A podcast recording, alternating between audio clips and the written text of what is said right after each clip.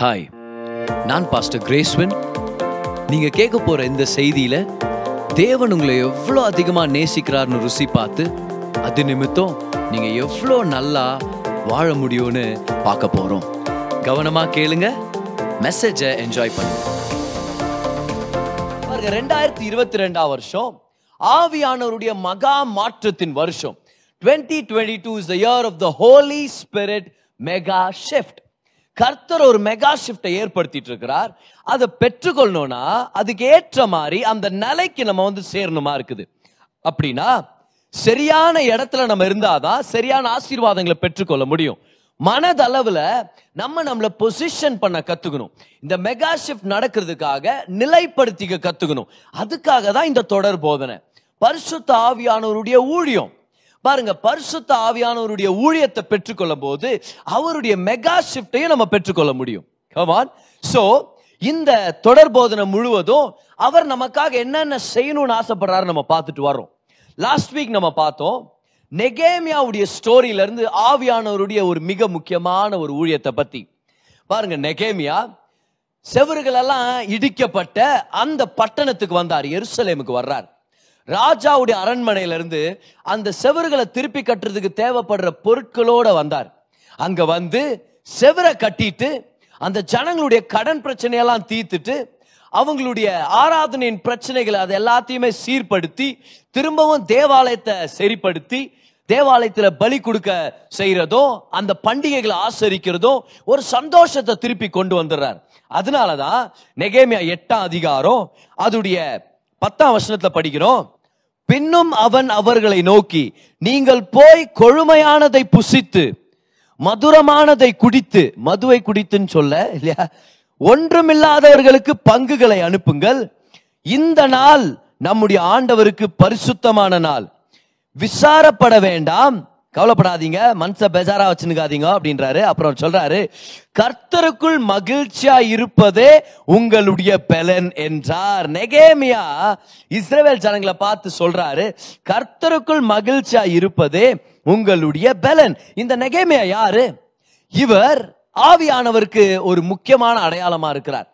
நெகேமியானா எகோவா இடத்திலிருந்து வந்திருக்கிற தேற்றரவாளன் அர்த்தம். நகும் யா, நகும்னா தேற்றுதல், யானா யாஹுவே. அப்ப நெகேமியா யாரு? பரலோகத்திலிருந்து நமக்கு அனுப்பப்பட்ட தேற்றரவாளனுக்கு அடையாளமா இருக்கிறார். ஆவியானவர் நம்ம வாழ்க்கையில நெகேமியாவை போலவே வந்து உடஞ்சு போன செவர்களை அவர் திருப்பி கட்டின மாதிரி உடஞ்சு போன வாழ்க்கையை அவர் திருப்பி கட்டி நம்மை தேற்றி, கவனிங்க, ஆராதிக்கிற ஜனங்களா மாத்தி சந்தோஷத்தை திருப்பி கொடுத்து ஒவ்வொருத்தருக்கும் ஆண்டவருக்குள்ள மகிழ்ச்சியா இருக்கிற பலனை கொடுத்திருக்கிறார். ஹalleluya. ஒரு முக்கியமான ஊழியம் பாருங்க, பரிசுத்த ஆவியானவர் அவருடைய சந்தோஷத்தை கொடுக்கணும்னு வந்திருக்கிறாரு. பரிசுத்த ஆவியானவரின் சந்தோஷம் இன்னைக்கு நமக்கு ஏற்படட்டும், இன்னைக்கு அதுல நம்ம அனுபவிச்சு அந்த சந்தோஷத்தால நிரப்பப்படணும்ன்றது நம்மளுடைய நோக்கமா இருக்குது. The joy of the Holy Spirit. பரிசுத்த ஆவியானவர் நமக்கு சந்தோஷத்தை கொடுக்கணும்னு ஆசைப்படுறாரு. மறந்துடாதீங்க, மிக முக்கியமான ஒரு ஊழியத்துல இது ஒண்ணு. அவர் சந்தோஷமா நம்மளை வச்சுக்கிறதுக்காக இங்க வந்திருக்கிறார். He wants to give us joy. அவருடைய நாமமும் சந்தோஷமும் நிறைய இடத்துல கனெக்டடா இருக்குது. அப்போஸ்தலர் பதிமூணு அதிகாரம் ஐம்பத்தி ரெண்டாம் வசனத்தை படிக்கிறோம், சீஷர்கள் சந்தோஷத்தினாலையும் பரிசுத்த ஆவியானவராலையும் நிரப்பப்பட்டாங்க அப்படின்னு படிக்கிறோம். கவனிச்சிங்களா அந்த கனெக்ஷன்? சந்தோஷத்தாலையும் பரிசுத்த ஆவியானவராலும். இன்னொரு வசனத்தை படிக்கிறோம், கிறிஸ்தவ வாழ்க்கைனா என்ன அப்படின்னு படிக்கிறோம். பாருங்க, ரோமர் பதினாலு பதினேழுல படிக்கிறோம், கிறிஸ்தவ வாழ்க்கை தேவனுடைய ராஜ்யத்துல இருக்கிற வாழ்க்கை நீதியும் சமாதானமும், கவனிங்க, பரிசுத்த ஆவியானவரால் உண்டாகும் சந்தோஷத்தினால நிறைஞ்சது. அது சந்தோஷத்தை பத்தி. ஆனா யார் இந்த சந்தோஷத்தை கொண்டு வர்றது? பரிசுத்த ஆவியானவர். பரிசுத்த ஆவியானவரால நிரப்பப்பட்டோம்னா நிச்சயமா நமக்குள்ள சந்தோஷம் இருக்கும். கம் ஆன், ஹalleluya. அவருடைய அபிஷேகம் சந்தோஷத்தை கொண்டு வரும். அவர் நம்மளை நிரப்புனாருன்னா நம்ம சந்தோஷம் உள்ள ஜனங்களா இருப்போம். அவருக்கும் சந்தோஷத்துக்கு ஒரு பெரிய கனெக்ஷன் இருக்குது. கலாத்தியர் அஞ்சு இருபத்தி ரெண்டுல ஆவியின் கனியை பத்தி படிக்கிறோம். அதுல முதல் மூணு கனியை நம்ம இப்படித்தான பாக்குறோம். நம்ம முதல் மூணு எஃபெக்ட்ஸ் இப்படித்தான பாக்குறோம், அன்பு, சமாதானம், சந்தோஷம். கவனிச்சிங்களா? பரிசுத்த ஆவியானவர் மூஞ்சி தூக்கி வைக்கிற அபிஷேகம் தர்றதுல ஒரு சில பேர் அப்படி நினைக்கிறது, ஐயோ பிரதர் அந்த வந்து என் மூஞ்சே அப்படித்தான் பிரதர், இது என்னுடைய ஆவின் வரம் அப்படின்னு வராங்க. அந்த மாதிரி ஆவின் வரம் அவர் தரவே மாட்டார். சரியா? இவங்களுடைய வரம் என்னது? இவங்க வரம் வந்து ஒரு துக்கமான ஒரு பேசு, இவங்களுக்கு என்னது? இவங்களுக்கு கண்ணீரான ஒரு மூஞ்சு. அப்படியெல்லாம் ஒன் ஒரு வரமும் இல்லை. ஆவியின் கனி என்னது? சந்தோஷம். யார் யார் ஆவியானவரோட நெருக்கமா இருக்கிறோமோ, யார் யார் அவரோட ஐக்கியத்துல இருக்கிறோமோ, நம்ம எல்லாருமே அவருடைய சந்தோஷத்தை பெற்றுக்கொள்ள முடியும். அவர் நம்மளை சந்தோஷப்படுத்துறதுக்காக, சந்தோஷத்தால நிரப்புறதுக்காக வந்திருக்கிறார். பாருங்க, ஒரு அருமையான தேவ மனுஷன் சொல்றாரு, ஆவியானவர் எதெல்லாம் தொடுறாரோ அது எல்லாத்தையுமே சந்தோஷமா மாத்துறாராம். Whatever the Holy Spirit touches, he turns to joy. எப்படி இயேசு கிறிஸ்துவானவர் தண்ணீரை திராட்சரசமா மாத்தினாரோ, ஆவியானவர் நம்ம வாழ்க்கையில இருக்கிற ஒவ்வொரு போரிங் விஷயத்திலும் அவருடைய அபிஷேகம் வரும்போது ஒரு சந்தோஷம் இருக்குது. அப்ப ஆவியானவரால நிரம்பி ஊழியம் பண்ணா அது சந்தோஷமா இருக்கும். ஆவியானவரால நிரம்பி அஷரிங் பண்ணா அது சந்தோஷமா இருக்கும். ஆவியானவரால நிரம்பி வர்ஷிப் லீட் பண்ணா அது சந்தோஷமா இருக்கும். ஆவியானவரால நிரம்பி பிரசங்கம் பண்ணா அது சந்தோஷமா இருக்கும். அப்ப மூஞ்ச உம்முன்னு வச்சுன்னு நான் கர்த்தருக்காக ஊழியம் செய்றேன் அப்படி வரவே கூடாது நம்ம. ஏன்? ஏன்னா ஆவியானுடைய அபிஷேகம் அப்படி இருக்காது. ஆவியானவர் எனக்கு ஒரு பாரத்தை கொடுத்துருக்குவார் அப்படின்னு வாங்க, ஒரு வாஞ்சையை கொடுத்துருக்காரு. சில டைம் பாரம் மாதிரி தோணுது, அதுக்கு மூஞ்சி அப்படி வச்சுக்கணும்னு இல்லை. ஏன்னா ஆவியானவர் வந்தாருன்னா அதுல ஒரு சந்தோஷம் இருக்கும். ஹல்லேலூயா! அவர் சந்தோஷத்தை தருவார். இந்த சந்தோஷத்து நிமித்தம் தான் ரட்சிப்பின் நன்மைகளை நம்ம அனுபவிக்க முடியும். பாருங்க, ஏசாயா பனிரெண்டாம் அதிகாரம் அதோடைய மூணாம் வசனத்துல இந்த இந்த விஷயத்தை உங்களுக்கு படிச்சு காமிக்கிறேன், கவனிங்க. நீங்கள் ரட்சிப்பின் ஊற்றுகளிலிருந்து மகிழ்ச்சியோட தண்ணீர் மொண்டு கொள்வீர்கள். பாருங்க, ரட்சிப்புன்றது ஒரு ஊற்று, ஒரு கிணறு. இந்த ரட்சிப்புன்ற கிணறுல இருந்து நமக்கு நன்மைகள் வேணும். ரட்சிப்புக்குள்ள சுகம் இருக்குது, ரட்சிப்புன்ற பேக்கேஜுக்குள்ள ஆறுதல் இருக்குது, ரட்சிப்புன்ற பேக்கேஜுக்குள்ள விடுதலை இருக்குது, வெற்றி இருக்குது, தயவு இருக்குது. இதுங்களெல்லாம் எப்படி பெற்றுக்கொள்ள முடியுமா? கவனிங்க, ரட்சிப்பின் ஊற்றுகளில் இருந்து மகிழ்ச்சியோட தண்ணீர் மொண்டு கொள்வீர்கள். கிணத்துல தண்ணி இருந்தா கயிறை வச்சுதான் அதை மேல எடுக்கிறோம், பக்கெட்டை வச்சுதான் மேல எடுக்கிறோம். அது பக்கெட் என்னது, அந்த கயிறு என்னது? மகிழ்ச்சி. அப்படின்னா யார் யாரு ரட்சிக்கப்பட்ட ஜனங்க சந்தோஷத்தோட நடந்துக்கிறாங்களோ அவங்களுக்குள்ள இருக்கிற சமாதானம் வெளியே வரும், சுகம் வெளியே வரும், ஆசீர்வாதங்கள் வெளியே வரும். பிரதர் நான் ரட்சிக்கப்பட்ட பிரதர் நிறைய நன்மைகள் உள்ள இருக்குது, கரெக்ட். ஆனா சந்தோஷத்தோட நம்ம வாழ கத்துக்கலன்னா அந்த ஆசீர்வாதங்களை நம்ம அனுபவிக்க தவிர்த்துருவோம். See, with joy we will draw out from the wells of salvation. அப்ப எவ்வளவு முக்கியம் பாத்தீங்களா? சந்தோஷமா இருக்கிறது எவ்வளவு முக்கியம். கிறிஸ்தவ வாழ்க்கை சந்தோஷமா இருந்தா தான் கிறிஸ்து செய்து முடிச்சதெல்லாம் நம்ம அனுபவிக்க முடியும். முதலாவது இந்த சந்தோஷத்தை கொண்டு வந்தது யாருன்னு நினைக்கிறீங்க? இந்த சந்தோஷத்தை ஆரம்பிச்சு வச்சது யாருன்னு நினைக்கிறீங்க? தேவன். அவர் தான் சந்தோஷத்தை ஆரம்பிச்சவர். See, God is the author of joy. இயேசு கிறிஸ்துவானவர் சந்தோஷமானவர், ஆவியானவர் சந்தோஷமானவர், நம்ம ஆராதிக்கிற தேவன் சந்தோஷமானவர். பிதா, குமாரன், பரிசுத்த ஆவியானவர் மூணு பேரும் சந்தோஷமானவங்க. எபிரேயர் ஒன்னு ஒன்பதுல படிக்கிறோம், இயேசுவை பத்தி அங்க எழுதி இருக்குது பாருங்க. தேவன் இயேசுவை வேற எல்லார விட சந்தோஷமா இருக்கிற மாதிரி ஒரு அபிஷேகத்தை ஊத்துனாராம், ஆனந்த தைலத்தை ஊத்துனாராம். என்ன தைலமா? ஆனந்த தைலம். பாரமான முகத்து தைலம் இல்ல, கவலையின் துக்கத்தின் முகத்து தைலம் இல்ல, மூஞ்சி தூக்கி வைக்கிற தைலம் இல்ல, இது ஆனந்த தைலம். அதுவும் எப்படியா? எல்லார விட அதிகமா இவர் தான் சந்தோஷமா இருந்தாரா. அதனால தான் நம்ம தெரிஞ்சுக்கணும், அன்னைக்கு உலகத்திலேயே மிக சந்தோஷமான மனுஷன் இயேசு கிறிஸ்து தான். He was the happiest human on the earth. ரொம்ப சந்தோஷமானவரா இருந்தாரு. அதனாலதான் சிறு பிள்ளைகளை அவர் கூப்பிடும் போது வந்தாங்க, இல்லைன்னா வந்திருக்க மாட்டாங்க. ஐயோ அம்மா பூச்சிக்காரம்மான்னு ஓடி இருப்பாங்க, கரெக்டா இல்லையா? ஆஹ் இல்லம்மா நான் கரெக்டா சாப்பிட்றேம்மா, மா வானம்மா ஜீதத்தை கொண்டு போதீங்கம்மா, பயமாக்குதுமா அப்படி சொல்லி இருந்திருப்பாங்க பிள்ளைங்க. அவர் சந்தோஷமா இருக்கிறதுனாலதான் அவர்கிட்ட ஓடி வந்தாங்க. அதுவும் பாரு, பெற்றோர்கள் பிள்ளைகளை இயேசு கிட்ட கூட்டிட்டு வரும்போது அவர் அவங்கள தூக்கி வச்சுக்கிட்டாராம். அப்ப பாரு, இயேசு அந்த பிள்ளைகளை பார்த்து இப்படின்னு பாரு, அவங்களும் ஐயோ இந்த அங்கிள் எவ்வளவு நல்லா இருக்கிறாரு பாரு, எவ்வளவு நல்லா ஸ்மைல் பண்றாரு, எவ்வளவு மகிமையா இருக்குது, எவ்வளவு சந்தோஷமா இருக்குது அவர் கூட இருந்தா அப்படின்னு அவங்க ஏறி உட்கார்ந்துக்கிறாங்க. ஒருவேளை ஜீசஸ் ரொம்ப சீரியஸ் ஆனவரா இருந்திருந்தாருன்னா, ஒருவேளை சந்தோஷத்தை அவர் முகத்துல அவர் காண்பிக்காதவரா இருந்தாருனா, ஸ்மைல் பண்ணாதவரா இருந்திருந்தாருனா பிள்ளைகள் எப்படி வந்திருப்பாங்க? இயேசு சொல்றாரு சீசன் கிட்ட, ஒரு பிள்ளையை கூப்பிடுறாரு, பா கண்ணுங்க வா அப்படின்றாரு. இந்த குழந்தை வருது, வந்த ஒன்னார் சொல்றாரு, பாத்தியா இந்த சின்ன பிள்ளை மாதிரி ஆகலனா தேவன் ராஜ்யத்துக்குள்ள வரவே முடியாது அப்படின்றாரு ஆண்டவர். ஒருவேளை இயேசு ஸ்மைல் பண்ண வேலைன்னா கதை வேற மாதிரி போயிருந்திருக்கும், வசனம் வேற மாதிரி வந்திருக்கும். கண்ணுங்க வா பாரு, வரல பாரு, அப்படி கூப்பிட்டு வராம தான் நரத்து போயிடுவீங்க, சரியா? அப்படி மாறிட்டு இருக்கும் வசனம். ஏன்னா அவர் சந்தோஷமானவர், அதனாலதான் பிள்ளைங்க வந்தாங்க அவர்கிட்ட. அவர் எவ்வளவு சந்தோஷமானவரா இருந்தார்னா, எவ்வளவு ஆவியானவரால நிரப்பப்பட்டவரா இருந்தார்னா, ஜனங்க டிஃபன் கூட கட்டாம மலையில போய் உட்காந்துட்டாங்க. அவர் கூட ஜீசஸ் நீங்க பேசுங்க, நாங்க கவுன்சில உட்காந்துக்கிறோம் அப்படின்னு.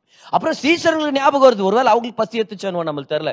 ஜீசஸ் எல்லாம் பாவம் பசியில இருக்கிறாங்க, ஏன்னா இவங்களுக்கு பசி எடுக்காத மாதிரி எல்லாம் பசியில இருக்கிறாங்க, அனுப்பிவிடுங்க எங்கன்னா போய் சோறு வாங்கி சாப்பிட்டோம் அப்படின்னு. ஆனா இயேசு கிட்ட வரும்போது அவங்க கவலையே இல்லை பார், ஏன்னா அவருடைய சந்தோஷம் கண்டேஜியஸா இருந்துச்சு, பரவிச்சு, ஒட்டிக்குச்சு. அவர் தான் அன்னைக்கு அந்த காலத்துல உலகத்திலே மிக சந்தோஷமான ஒரு மனுஷன்.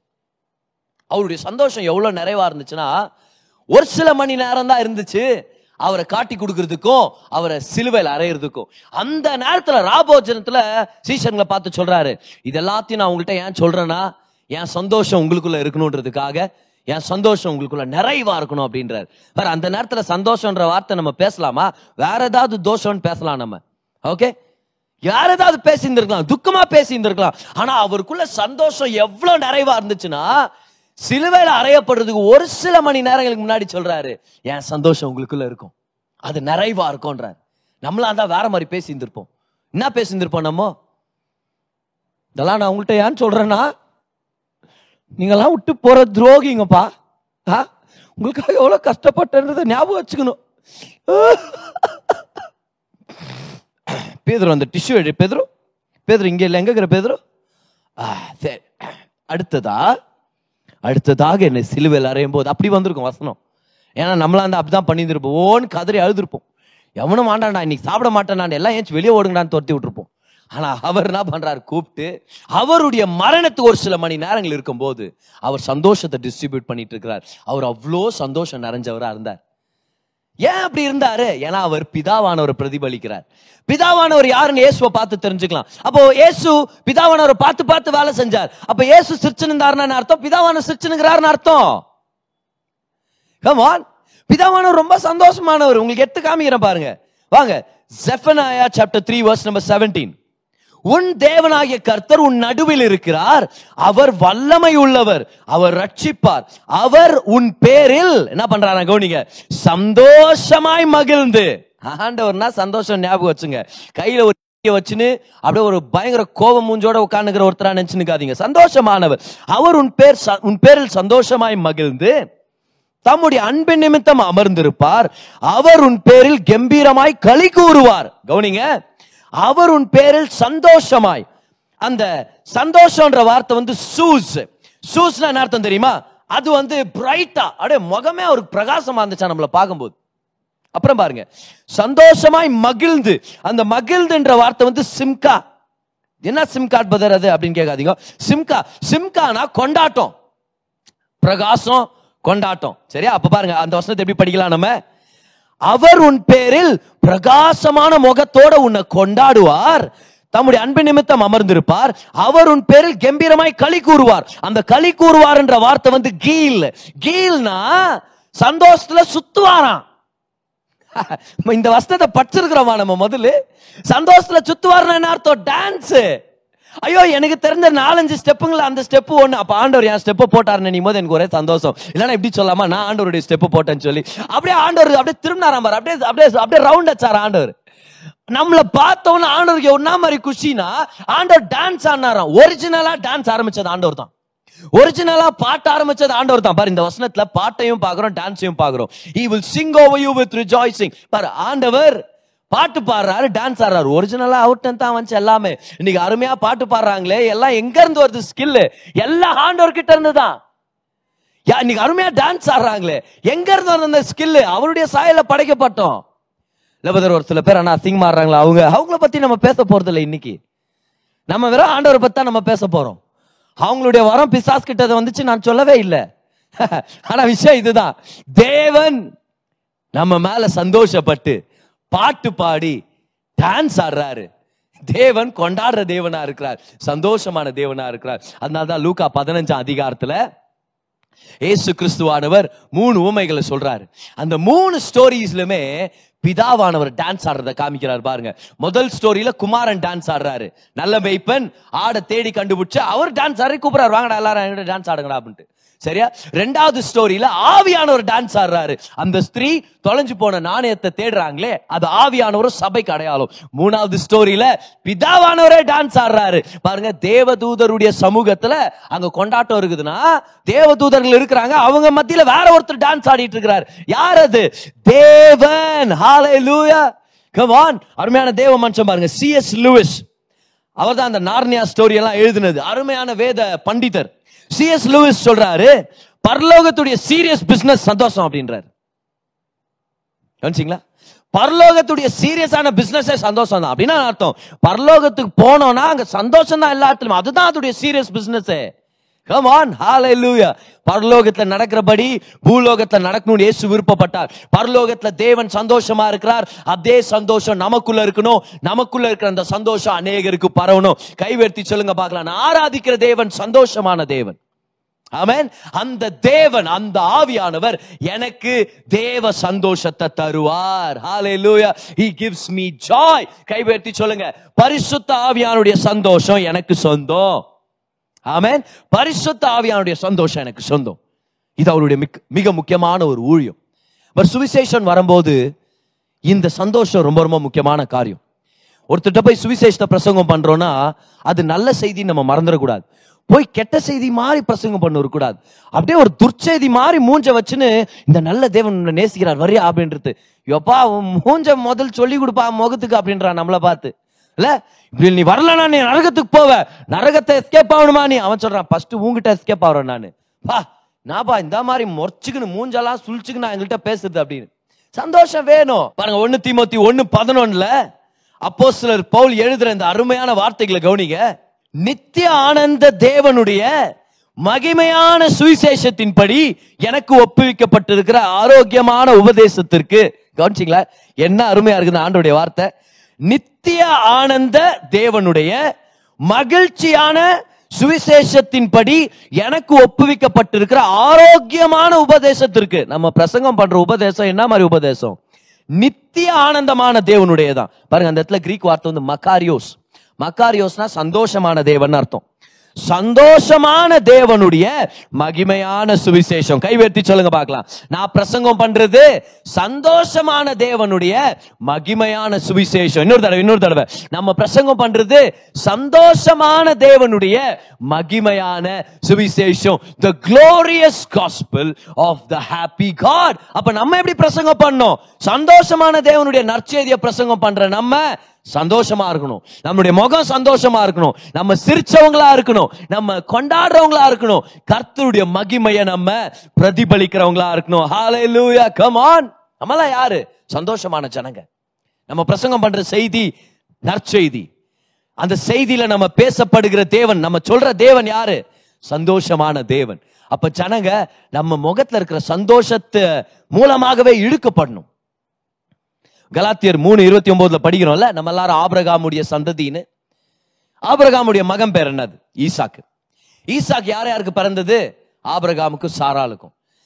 ஆபிரகாமின் சந்ததினா அப்ப ஈசாக்கு நமக்கு அடையாளம் தானே. பாருங்க, ஈசாக்கு எப்படி விசுவாசத்தின் தகப்பனான ஆபிரகாமுக்கும் கிருபையின் அடையாளமான சாராளுக்கும் பிறந்தாரோ, நம்ம எல்லாருமே எபேசியர் ரெண்டு எட்டு பிரகாரம் கிருபையினால் விசுவாசத்தை கொண்டு நம்ம மீண்டும் பிறந்திருக்கிறோம் இல்லையா, ரட்சிக்கப்பட்டிருக்கிறோம். சோ ஈசாக்கு போல நம்மளும் ஆபிரகாம் சாராளுக்கு பிறந்திருக்கிறோம். ஆனா ஈசாக்குனா என்ன அர்த்தம்? சிரிப்பு, சந்தோஷம். நம்ம தான் ஆபிரகாமின் சந்ததினா அப்ப நம்ம கண்டிப்பா சிரிச்சே ஆகணும். துக்கமான கிறிஸ்தவன் ஒண்ணுமே இல்லை. கிறிஸ்தவனா இருந்தா நம்ம சந்தோஷமானவங்கன்னு அர்த்தம். ஏன்னா நமக்கு மட்டும்தான் அந்த உலகத்துல நம்பிக்கை இருக்குது. வாழ்வோ சாவோ, எந்த செகண்டா இருந்தாலும் எந்த சூழ்நிலையா இருந்தாலும் சிரிக்க முடியும்னா அது நம்மளால மட்டும்தான். வெறும் சிரிப்பு இல்ல, சந்தோஷம் நிறைஞ்ச ஒரு சிரிப்பு. உண்மையா நம்மளால ஆனந்தமா இருக்க முடியும். பாருங்க, இன்னைக்கு உலகம் என்டர்டெயின்மெண்ட் தேடி போயிட்டு இருக்குது. என்டர்டெய்னர்ஸ் தான் இன்னைக்கு highest paid in the world. Movie actors highest paid in the world. அவங்களுக்கு தான் அதிகமான சம்பளமே. ஏன்னா உலகம் எப்படி தெரியுமா, செத்துட்டு இருக்கிறாங்க. ஆனா சாகும்போது நாங்க அப்படியே கொஞ்சம் அப்படியே கொஞ்சம் சந்தோஷத்துல சாவுறோம். அப்படியே மூழ்கிங்கிற டைட்டானிக்ல வயலின் வாசிச்ச மாதிரி தான் இன்னைக்கு என்டர்டெயின்மெண்ட் இண்டஸ்ட்ரியே. ஆனா தேவன் யாரு? சுகமளிக்கிறார். அவர் வலிய உணர்ச்சி இல்லாம பண்றதுக்காக வரல. அந்த வலிக்கான காரணத்தை அவர் எடுத்து போட்டு அந்த வியாதியை சுகமாக்கி, பாவோன்ற அந்த குஷ்டத்தை நீக்கி, பரிசுத்தோன்ற சந்தோஷமான வாழ்க்கை தர வந்திருக்கிறார். See the world and the entertainment will numb the pain. But Jesus will remove the pain. உலகம் வலிய கவரப் பண்ணி வைக்கும், மறக்க வைக்கும். ஆனா தேவனுடைய சுவிசேஷம் வலி இல்லாத ஒரு புது வாழ்க்கையை கொண்டு வரும், ஒரு புது சிருஷ்டிப்பை ஏற்படுத்தும். நமக்கு தான் அந்த சுவிசேஷம் இருக்குது, நம்ம தான் பிரசங்கம் பண்ணும். அதை சிரிச்ச முகத்தோட பிரசங்கம் பண்ணலாமே. நல்ல செய்தி, மகிமையான சுவிசேஷம், சந்தோஷமான தேவன். நம்ம மூஞ்சி மட்டும் ஏன் நம்ம தூக்கி வச்சுன்னு இருக்கணும்? கம் ஆன், ஒரு சந்தோஷமான முகத்தோட நிறைவோட பிரசங்கம் பண்ணலாமே. பாருங்க, முறைக்கிறதுக்கு நூத்தி எட்டு மசில்ஸ் தேவைப்படுதான் நம்ம முகத்துல, சிரிக்கிறதுக்கு எழுபத்தி ரெண்டு மசில்ஸ் தான் தேவைப்படுதான். இப்போ நான் என்ன சொல்றேன்னா, கொஞ்சம் சோம்பேறியா இருங்களேன், எழுபத்தி ரெண்டு போதும். அதா எழுபத்தி ரெண்டு மசில கொஞ்சம் ஸ்மைல் பண்ணுங்களேன், அது ஜனங்களுக்கு நன்மை கொண்டு வருமே. பட் சிறு பிள்ளைகள்ன உடனே நம்ம ஏன் அவங்களுக்கு அட்ராக்ட் ஆகுறோம்? யாரா இருந்தாலும் சிறு பிள்ளைகளை பார்க்கும்போது நம்மளுக்கு ஒரு பிரியம். ஏன்னா அவங்க எப்பவுமே சிரிச்சுட்டே இருப்பாங்க. ஐயோ, சின்ன சின்ன ஜோக்கெல்லாம் சிரிப்பா, ஜோக்கே இல்லை, சிரிச்சுன்னு இருப்பாங்க. போ நம்ம நடந்து போவோம், லைட்டா தடுக்கிற மாதிரி பண்ணிட்டு இருப்போம், அதுக்கு உழுந்து உழுந்து சிரிப்பாங்க. இதுல என்னடா ஜோக்குன்னு நினைக்கும், ஆனா அதுக்கு சிரிப்பாங்க. பார், அந்த சிரிப்பு நம்மளை அட்ராக்ட் பண்ணுது, அந்த சிரிப்பு நம்மளை மெய் மறக்க பண்ணுது. அவங்கள்ட்ட இருந்து கத்துக்கணும் பார், சிரிக்கிறதுனா என்ன அப்படின்னு சொல்லி. எவ்வளவு முக்கியம் இல்லையா? கல்யாணத்துக்கு முன்னாடி வேற யாரை கல்யாணம் பண்ணீங்களோ அவங்களோட எவ்வளவு தூரம் சிரிச்சிருப்பீங்க நீங்க எங்கேஜ்மெண்ட்டுக்கு அப்புறம். சும்மா யோசிச்சு பாருங்க பாக்கலாம். இப்போ ஊரே சிரிக்கிறது நம்மளை பார்த்தா அது வேற கதைன்னு வச்சுக்கோ. ஆனா சிரிச்சிருக்கிறோமா இல்லையா? எங்கேஜ்மெண்ட் ஆயிடுச்சு, ஐயோ அந்த பொண்ணு எங்கேஜ்டா, அந்த பொண்ணுடைய போன் எங்கேஜ்டான்னு தெரியாது பார். போனை எத்தா ஒரு முக்கால் மணி நேரம் வெறும் சிரிப்பு தான், வெறும் சிரிப்பு தான். என்ன சொன்னார்? இல்ல அவர் இன்னும் சொன்னாரு, என்ன சொன்னார் ஞாபகம் இல்ல, ஏதோ ஏதாவது ஒரு அவ்வளவு பின்ன பெரிய காமெடியாலாம் இருக்காது, ஆனா அப்படின்னா மாதிரி சிரிச்சுன்னு இருப்பாங்க பார். இதே கல்யாணத்துக்கு அப்புறம் பாரு, அவங்க பார்த்து திரிச்சாங்கன்னா ஊரே பார்க்குது, ஏன் திரிக்கிறாங்க, என்ன பிரச்சனை அப்படின்னு பார்த்துன்னு இருப்பாங்க. ஏன் அப்படி ஆயிடுச்சு நம்ம திருமணங்கள்? பார், திருமணத்துல சிரிப்பு இருக்கணும், திரும்பியும் சிரிப்பை கொண்டு வாங்க. திரும்பவும் ஒரு சின்ன சின்ன விஷயத்துல கேலி பண்ணிக்கிறது, சின்ன சின்ன விஷயத்திலயும் ஸ்ட்ரிக்டா இல்லாம சிரிக்க கத்துங்க. நல்ல சிரிப்பு இருக்கிற இடத்துல கர்த்தருடைய ரட்சிப்பு வெளிப்படும். நம்ம படிச்சோம் இல்லையா, மகிழ்ச்சியோட ரட்சிப்பின் ஊற்றுக்கள்ல இருந்து நம்ம குடிக்க முடியும், தண்ணீர்களை குடிக்க முடியும். எல்லா நன்மையும் கொடுத்துட்டாரு, கொஞ்சம் சிரிச்சா என்ன ஆயிட போறோம்? நம்ம பக்கத்துல உங்களுக்கு பார்த்து ஸ்மைல் பண்ணி சொல்லுங்க பாக்கலாம், என் தேவன் சந்தோஷமான தேவன், அதனால நான் சந்தோஷமானவன் சொல்லுங்க. ஹல்லேலூயா. சோ இன்னைக்கு ஒரு மூணு ரகசியங்களை உங்களுக்கு நான் போதிக்க போறேன். இந்த மூணு விஷயங்கள் நிமித்தம் எப்படி ஆவியானுடைய சந்தோஷத்தை நம்ம அனுபவிக்கிறதுன்னு சொல்லி. சோ ஆயத்தமா இருக்கிறீங்களா? கமான். வேணும் நமக்கு இந்த நெகட்டிவான இந்த உலகத்துல சந்தோஷமா வாழ்ற ஒரு முக்கியமான தேவை இருக்குது. மூணு ரகசியங்கள் எப்படி பத சந்தோஷமா இருக்கிறது, ஆவியானுடைய சந்தோஷத்தை நான் எப்படி பெற்றுக்கொள்றது, அனுபவிக்கிறது. பாயிண்ட் நம்பர் ஒன் இதுதான், எழுதிங்க பாக்கலாம். பாயிண்ட் நம்பர் ஒன், சந்தோஷமா இருக்கிறது நம்மளுடைய தீர்மானத்தினால, உணர்ச்சிகளால இல்ல, உணர்வுகளால இல்ல, நம்ம எதிர்பார்த்தது நடந்ததுனால இல்ல, எந்த பிரச்சனையும் இல்லாததுனால இல்ல, தீர்மானத்தினால நம்மளால சந்தோஷமா இருக்க முடியும். நல்லா கவனிங்க, to be joyful is an act of your will. சந்தோஷமா இருக்கும்போது ஃபீலிங்ஸ் நம்மள ஃபாலோ பண்ணிட்டோம். ஆனா ஃபீலிங்க்கு வெயிட் பண்ணாதீங்க சந்தோஷமா இருக்கிறதுக்கு. இல்ல ஏன் சந்தோஷமா இல்ல தெரியுமா? ஏன்னா அந்த ஃபீலிங் இன்னும் வரல, எனக்கு சந்தோஷமான ஃபீலிங் வரல, நான் எதிர்பார்த்தது நடக்கல, சூழ்நிலைகள் எல்லாம் நம்ம எதிர்பார்த்த மாதிரி மாறுச்சுன்னா அப்ப இருக்கிறது மகிழ்ச்சி. மகிழ்ச்சிக்கும் சந்தோஷத்துக்கும் ஒரு சின்ன டிஃபரன்ஸ் இருக்குது. மகிழ்ச்சி நான் அர்த்தம், நான் எதிர்பார்த்த நடந்துருச்சு, மகிழ்ச்சி. ரிசல்ட் எண்பத்தி ஐந்து சதவீதம் வரும் நினைச்சேன், வந்துச்சு, மகிழ்ச்சி. ஓகே, நான் இந்த விஷயம் நடக்கணும், இந்த பொருளை வாங்கணும்னு நினைச்சேன், சம்பளத்தை உயர்வு கிடைக்கணும்னு நினைச்சேன், நடந்துருச்சு, மகிழ்ச்சி. ஆனா நான் எதிர்பார்த்தது நடக்கல பிரதர், நான் எதிர்பார்த்த அந்த ப்ரமோஷன் கிடைக்கல, அந்த பொருள் கிடைக்கல, அந்த வாய்ப்பு கிடைக்கல, ஆனா இயேசு எனக்குள்ள இருக்கிறார், நான் கிறிஸ்துவுக்குள்ள இருக்கிறேன், நான் ரட்சிக்கப்பட்டவன், நான் நீதிமான், நான் நேசிக்கப்பட்டிருக்கிறேன், நான் அடைக்கலத்தை பெற்றுக்கொண்டிருக்கிறேன், அவர்கிட்ட இருந்து நான் அங்கீகாரத்தை பெற்றுக்கொண்டிருக்கிறேன், அதனால மகிழ்ச்சி இல்ல, ஆனா நான் சந்தோஷமா இருக்கிறேன். I may not be happy, but I am joyful. See, happiness is connected to the happenings, but joy is connected to who you are in Christ Jesus. கைவேர்த்தி சொல்லுங்க பார்க்கலாம், நான் கிறிஸ்துவுக்குள்ள இருக்கிறதுனால நீதிமானா இருக்கிறேன், நேசிக்கப்பட்டவனா இருக்கிறேன், ஆசீர்வதிக்கப்பட்டிருக்கிறேன், உயர்த்தப்பட்டிருக்கிறேன், அதனால நான் சந்தோஷமா இருப்பேன். ஜெயிலோ இல்ல கோர்ட்டோ, வீடோ தெருவோ வேலை இடமோ சபையோ, எந்த இடத்துல எந்த நிலையா இருந்தாலும் உங்களால என்னால மட்டும்தான் சந்தோஷமா இருக்க முடியும். ஏன்னா நம்ம உலகத்தை பார்த்து சூழ்நிலையை பார்த்து வாழல, கிறிஸ்து இயேசுக்குள்ள நம்ம யாரா இருக்கிறோன்றது பார்த்து நம்ம வாழ்ந்துட்டு இருக்கிறோம். அதனாலதான் அப்போஸ்தலர் பவுல் ஜெயில இருந்து எழுதி சொல்றாரு, கிறிஸ்துவுக்குள் சந்தோஷமா இருங்க, கர்த்தருக்குள் சந்தோஷமா இருங்க. தப்பா எழுதிட்டேன்னு நினைக்காதீங்க, இன்னொரு டைம் சொல்றேன்றாரு, மீண்டும் சொல்றேன், கர்த்தருக்குள் சந்தோஷமா இருங்க. ஜெயிலில் உட்காந்து எப்படி எழுத முடியும்? ஏன்னா அவருடைய சரீரம் ஜெயிலில் இருக்குது. ஆனா ஆவிக்குரிய நிலையை பொறுத்த வரைக்கும் அவர் கர்த்தருக்குள்ள இருக்கிறார். Rejoice in the Lord always. And again I say rejoice. அதனால தான் அவரையும் சீலான்ற அந்த தீர்க்கதரிசியையும் ஜெயில போடும்போது ரெண்டு பேரும் நடராத்திரில நல்ல சத்தமா பாட்பாடி ஆண்டவர் ஆராதிச்சிருக்கிறாங்க. காரணம் என்னது? ஒரு சந்தோஷம், மகிழ்ச்சி. அது இல்லை, ஆனா சந்தோஷம் அது எல்லா நேரத்திலும் இருக்குது. அதனால்தான் இயேசு சொல்ல முடிஞ்சிச்சு, என் சந்தோஷம் உங்களுக்குள்ள இருக்கணுன்றதுக்காக பேசுறேன், என் சந்தோஷம் உங்களுக்கு நிறைவா இருக்கும். Hallelujah. See, it's a choice. It's a choice. எழுதிங்க நோட்ஸ்ல, to be joyful is your choice. சந்தோஷமா இருக்கிறது தீர்மானத்தினால, தீர்மானிச்சு சந்தோஷமா இருங்க. எனக்கு என்னால சந்தோஷத்தை உணர முடியல, என் சூழ்நிலைகள் சந்தோஷமா இல்ல, ஒரு சில பேரு நேசிக்கிறவங்க என் கூட இல்ல, நான் எதிர்பார்த்த பணம் எனக்கு வந்து சேரல. ஒண்ணு மட்டும் எனக்கு தெரியும், கர்த்தருக்குள்ள நான் இருக்கிறேன், அதனால நான் தீர்மானிக்கிறேன் நான் சந்தோஷமா இருக்க போறேன். பட் நீங்களும் நான் அதை செய்ய முடியும். துக்கத்தின் மத்தியிலும் சாட்சியா இருக்க முடியும், சந்தோஷமா இருக்க முடியும். இப்ப ரெண்டாம் உலக போர்ல கிரீஸ் நாட்டுல ஏத்தன்ஸ் அதோடைய கேபிட்டல் இல்லையா, அந்த பட்டணத்துல ஒரு மிஷினரிய பத்தி நம்ம படிக்கிறோம் பாருங்க. அந்த மிஷினரி வந்து ஒரு நாள் அந்த நாட்சி ஆர்மி கிட்ட சிக்கிக்கிட்டு செவன் புல்லட்ஸ் ஃபயர் பண்ணியிருக்கிறாங்க. ஆனா அவர் உயிர் பழைச்சிட்டார். ஆனா விஷயம் என்னன்னா, அந்த சம்பவத்தின் நிமித்தமும் ஒருத்தர் இயேசுவை பத்தி அவருக்கு ஷேர் பண்ணதுனால அவர் ரட்சிக்கப்பட்டார். கிறிஸ்து என்னை இவ்வளவு நேசிக்கிறாரா அப்படின்னு சொல்லி அந்த அனுபவத்தை பெற்று அதை அநேகருக்கு ஷேர் பண்ணணும்னு விருப்பப்பட்டார். ஆனா ஒரு சின்ன விஷயம் என்னன்னா, அந்த குண்டடி பட்டதுனால எண்பது சதவீதம் அவருடைய சரீரம் செயல் இழந்ததா இருந்துச்சு. Incapacitated by eighty percent. அதிகபட்சமா அவர் படுத்த படுக்கையா தான் இருக்கணுமா, ஏன்னா அப்படியே உயிர் போற அளவுக்கு வலி இருக்குமா, எக்ஸ்க்ரூசியேட்டிங் பெயின். இது எல்லாத்து மத்தியிலையும் எப்படி நான் கிறிஸ்துடைய சுவிசேஷத்தை பிரசங்கம் பண்றது அப்படின்ற ஒரு வாஞ்சு அவருக்கு. ஆனா அவர் போய் பிரசங்கம் பண்ண நினைச்சாரோ இல்லையோ, அந்த துக்கத்தின் மத்தியில, துன்பத்தின் மத்தியில, வலியின் மத்தியில அவர்கிட்ட இருந்த சந்தோஷம் அநேகரை அவர்கிட்ட ஈர்த்து கொண்டு வந்துச்சான். சோ நிறைய பேர் வந்து கேட்பாங்களாம், சார் ஐயா நீங்க எப்படி இவ்வளவு சந்தோஷமா இருக்கிறீங்க? அவர் பிரசங்கியார் தான், மிஷினரி தான், எப்படி சந்தோஷமா இருக்கிறீங்க? உட்காந்து இயேசுவை பத்தி சொல்வாராம் பாருங்க. ஒரு நாள் அவரை பத்தி அந்த ரேடியோ ஸ்டேஷன் கேள்விப்பட்டாங்களாம், அந்த கிரீஸ் நாட்டுல ஏத்தன்ஸ்ல உள்ள ரேடியோ ஸ்டேஷன். அவங்க அவர் இன்டர்வியூ எடுத்து அவருடைய ஸ்டோரிய ரேடியோல சொன்னாங்களாம் பாருங்க.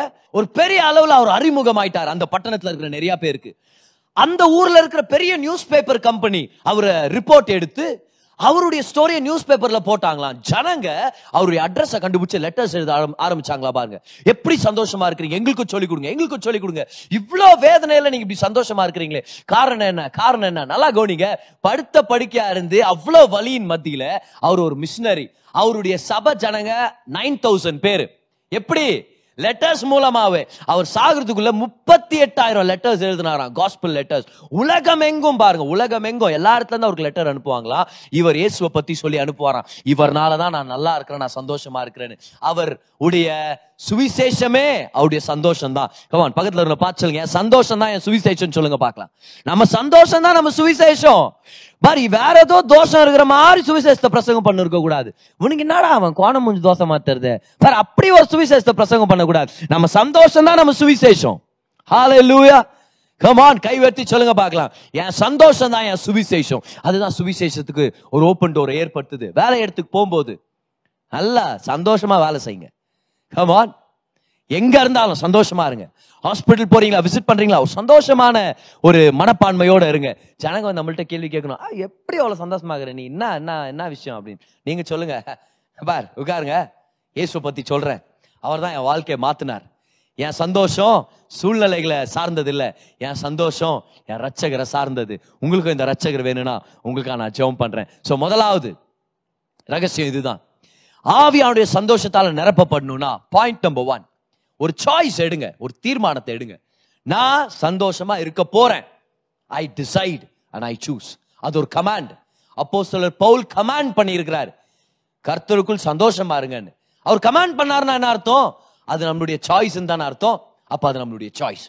ரெண்டாவது இதை ஞாபகம் வச்சுங்க, கர்த்தருடைய சந்தோஷத்தை நம்ம பெற்றுக்கொள்ளணும்னா நம்ம செய்ய வேண்டிய இன்னொரு முக்கியமான காரியம் யோவான் இருபதாம் அதிகாரம் இருபதாம் வசனத்துல இருந்து உங்களுக்கு எடுத்து காமிக்கிறேன். அவர் இப்படி சொல்லி தம்முடைய கைகளையும் விலாவையும் அவர்களுக்கு காண்பித்தார். சீஷர்களுக்கு காண்பித்தார். உயிர் தெழுந்த பிறகு அந்த ரூம்ல கவனிங்க, சீஷர்கள் கர்த்தரை கண்டு சந்தோஷப்பட்டார்கள். அண்டர்லைன் பண்ணிக்கங்க. எப்படி பிரதர் ஆவியானுடைய சந்தோஷத்தோட இந்த துக்கம் நிறைஞ்ச உலகத்துல வாழ்றது தான் இரண்டாவது ரகசியம். கர்த்தரை கண்டு சந்தோஷப்பட்டார்கள். இயேசு மேல நம்முடைய கண்களை பதிய வச்சோம்னா நம்ம சந்தோஷமா இருக்க முடியும். இயேசு மேல நம்ம கண்களை பதிய வைக்கணும். சங்கீதம் பதினாறு பதினொன்னுக்கு போயிடலாமா? ஜீவ மார்க்கத்தை எனக்கு தெரியப்படுத்துவீர், உம்முடைய சமூகத்தில் பரிபூர்ண ஆனந்தமும். கவனிச்சிங்களா? சும்மா லைட்டான ஆனந்தம்லாம் இல்ல, பரிபூர்ண ஆனந்தம். உம்முடைய வலது பாரிசத்தில் நித்திய பேரின்பமும் உண்டு. இயேசுவானவர் பிதாவுடைய வலது பக்கத்துல உட்காரும் போது இந்த வார்த்தை பேசுறாரு.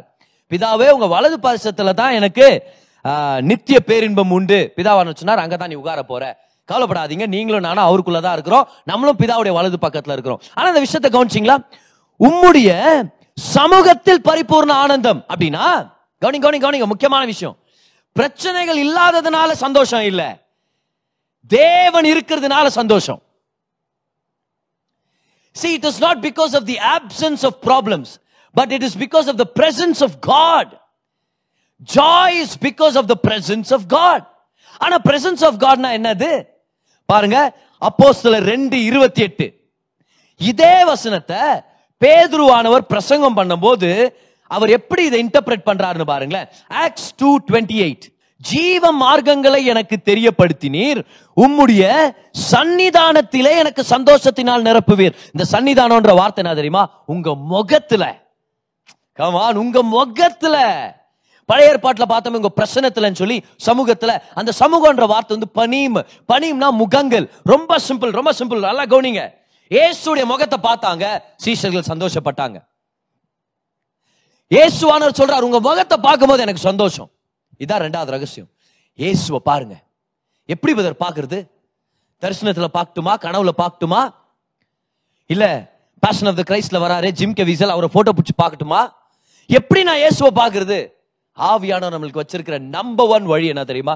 வாக்கியங்கள் மூலமா. வேத வாக்கியங்கள்ல இருக்கிற ஹீரோஸ் உடைய கதைகள் மூலமா, காஸ்பிள் ஸ்டோரிஸ்ல அவர் செஞ்சு முடிச்ச சத்தியங்களை வச்சு இயேசு யாருன்னு பார்க்க முடியும். See Jesus. Keep your eyes on Jesus. கவனிங்க, பிரச்சனை எல்லாம் தீர்ந்தா தான் நான் சந்தோஷமா இருக்கேன்னா, பிரச்சனை தீர்ந்தோ இல்லையோ நீங்க தீர்ந்தா தான் சந்தோஷமா இருக்க முடியும். ஏன்? பரலோகத்துக்கு வந்துருவா, அங்க என்ன ஆகுது பிரச்சனை இல்லையா? ஆனா பிரச்சனை தீர்ற வரைக்கும் காத்திருந்தா சந்தோஷமா இருக்கவே முடியாது இந்த உலகத்துல. ஏன்னா ஒரு சேலஞ்ச் முடிஞ்சா இன்னொரு சேலஞ்ச் வரும், ஒரு பிரச்சனையை தீர்த்து முடிச்சோம் இன்னொரு பிரச்சனை காத்துன்னு இருக்கும் பாரு. ஒரு பில்லை கட்டி முடிக்கிறோம், இன்னொரு பில்லு கதவு தட்டுது. என்ன பண்ணுவோம்?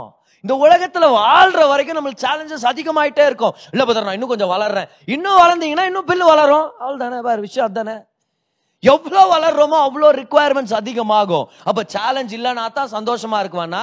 சந்தோஷமாவே இருக்க முடியாது. ஆனா அந்த சேலஞ்ச் நிறைஞ்ச உலகத்துல நம்மளுடைய கண்ணோட்டத்தை திருப்பிட்டோம்னா, சி நல்லா ஞாபகம் வச்சுங்க, சூழ்நிலை மாற தேவையில்ல, நம்மளுடைய கண்ணோட்டம் மாறணும். Situations don't need to change, our focus need to change. எழுதிங்க நோட்ஸ்ல, situations don't need to change for your happiness. Your focus needs to change for your happiness. சூழ்நிலைகளை தவிர்த்து இயேசுவை பார்க்க ஆரம்பிச்சிட்டோம்னா நமக்கு ஒரு சந்தோஷம். நம்ம வாழ்க்கையில ஆவியான ஒரு சந்தோஷத்தால நிரப்புவார். இயேசுவை அந்த சீஷர்கள் பார்த்தாங்க, சந்தோஷத்தால நிரப்பப்பட்டாங்க. இன்னைக்கு சூழ்நிலைகளை பார்க்கறதுனால சந்தோஷத்தை இழந்துடுறோம். ஆனா இயேசுவை பார்த்தோம்னா சந்தோஷத்தை திரும்பி நம்ம பெற்றுக்கொள்ள முடியும். முதல் ரகசியம், ஒரு தீர்மானம் எடுக்கணும். நான் கிறிஸ்துக்குள்ள இருக்கிறேன், அதனால கர்த்தருக்குள் நான் சந்தோஷமா இருப்பேன். ஜெயில உட்கார்ந்தா கூட என்னால் சந்தோஷமா இருக்க முடியும், பவுல் மாதிரி. அந்த நிலைக்கு நம்ம வரணும். ரெண்டாவதா, கர்த்தரை நான் பார்க்க போறேன். சூழ்நிலைகளை பார்த்து துக்கப்படுறதை விட நான் கர்த்தரை பார்த்து சந்தோஷத்தை பெற்றுக்கொள்றேன். அவர் முகத்துல இருக்கிற சிரிப்பு நமக்கு சந்தோஷத்தை கொண்டு வரும். பாருங்க, பெற்றோரா இருக்கும்போது சந்தோஷமான அனுபவங்கள் நிறைய இருக்குது, அதே மாதிரி கொஞ்சம் வலிக்கிற அனுபவம் நம்மளுக்கு இருக்குது இல்லையா? இல்ல ரீசெண்டா பாருங்க, நானும் என்னுடைய மனைவியும் ஒரு வலியான ஒரு அனுபவம், அதே மாதிரி ஒரு வலிக்கிற அனுபவம், ஒரு சந்தோஷமான அனுபவத்தை எங்க வாழ்க்கையில் ஆட் ஆச்சு. கேரு என்னுடைய முதல் மகள் ஸ்கூல் அட்டென்ட் பண்ண ஆரம்பிச்சாங்க, ப்ரீ ஸ்கூல். சரியா, நாலரை வயசுல ப்ரீ ஸ்கூல் அட்டென்ட் பண்ண ஆரம்பிச்சிருக்கிறாங்க. ஆனா புது ஒரு வலி, அந்த வலி நான் அனுபவிச்சதுல என்ன தெரியுமா? மகளை விட்டுட்டு மக அழுறத பார்க்கணுமா இருக்குது. அப்பா ஃபைவ் மினிட்ஸ் இங்க இங்க இருங்கப்பா, ஃபைவ் மினிட்ஸ் இங்க இருங்கப்பான்னு வருவார். இதற்கு ஒரு புது வழியா இருக்குது. இருக்கிற மக்கள், நீ போய் உட்கார், நீ போய் உட்கார் அப்படின்னு அனுப்பணுமா இருக்குது பார். ஸ்டார்டிங் ஒரு சில நாட்களில் ரொம்ப அழுதாரு குழந்தை. ஓகே, அப்புறம் விட்டு போயிட்டு போய் செட்டில் ஆயிடறான்னு வச்சுக்கோங்க, அது வேற கதை, அது ஒரு சின்ன வழி. ஆனா புது சந்தோஷம் ஒன்று கண்டுபிடிச்சேன். அதே போய் தெரியுமா, போய் குழந்தைய பிக் பண்ணிட்டு வரும்போது அப்போ எதிர்பார்ப்போம், போய் பிக் பண்ணிட்டு வரலாம், விடுறது லேட்டா இருந்தா கூட கூட்டின்னு வருது கரெக்ட் டைம் கூட்டின்னு வந்துருவோம் நம்ம. ஏன்னா மகளை பார்க்கணும். அந்த நாங்க போகும்போது கேரு கேரஸ் your daddy has come, your mummy has come, யாராவது பிள்ளைங்க சொல்லுவாங்க. அப்போ ஒரு வெளியே வருவாரு, எங்க முகத்துல இருக்கிற சிரிப்பை பார்த்து அவருக்கு ஒரு சிரிப்பு இருக்கும். பார் பார், இதுதான் இதுதான் சந்தோஷம், இதுதான் சந்தோஷம்.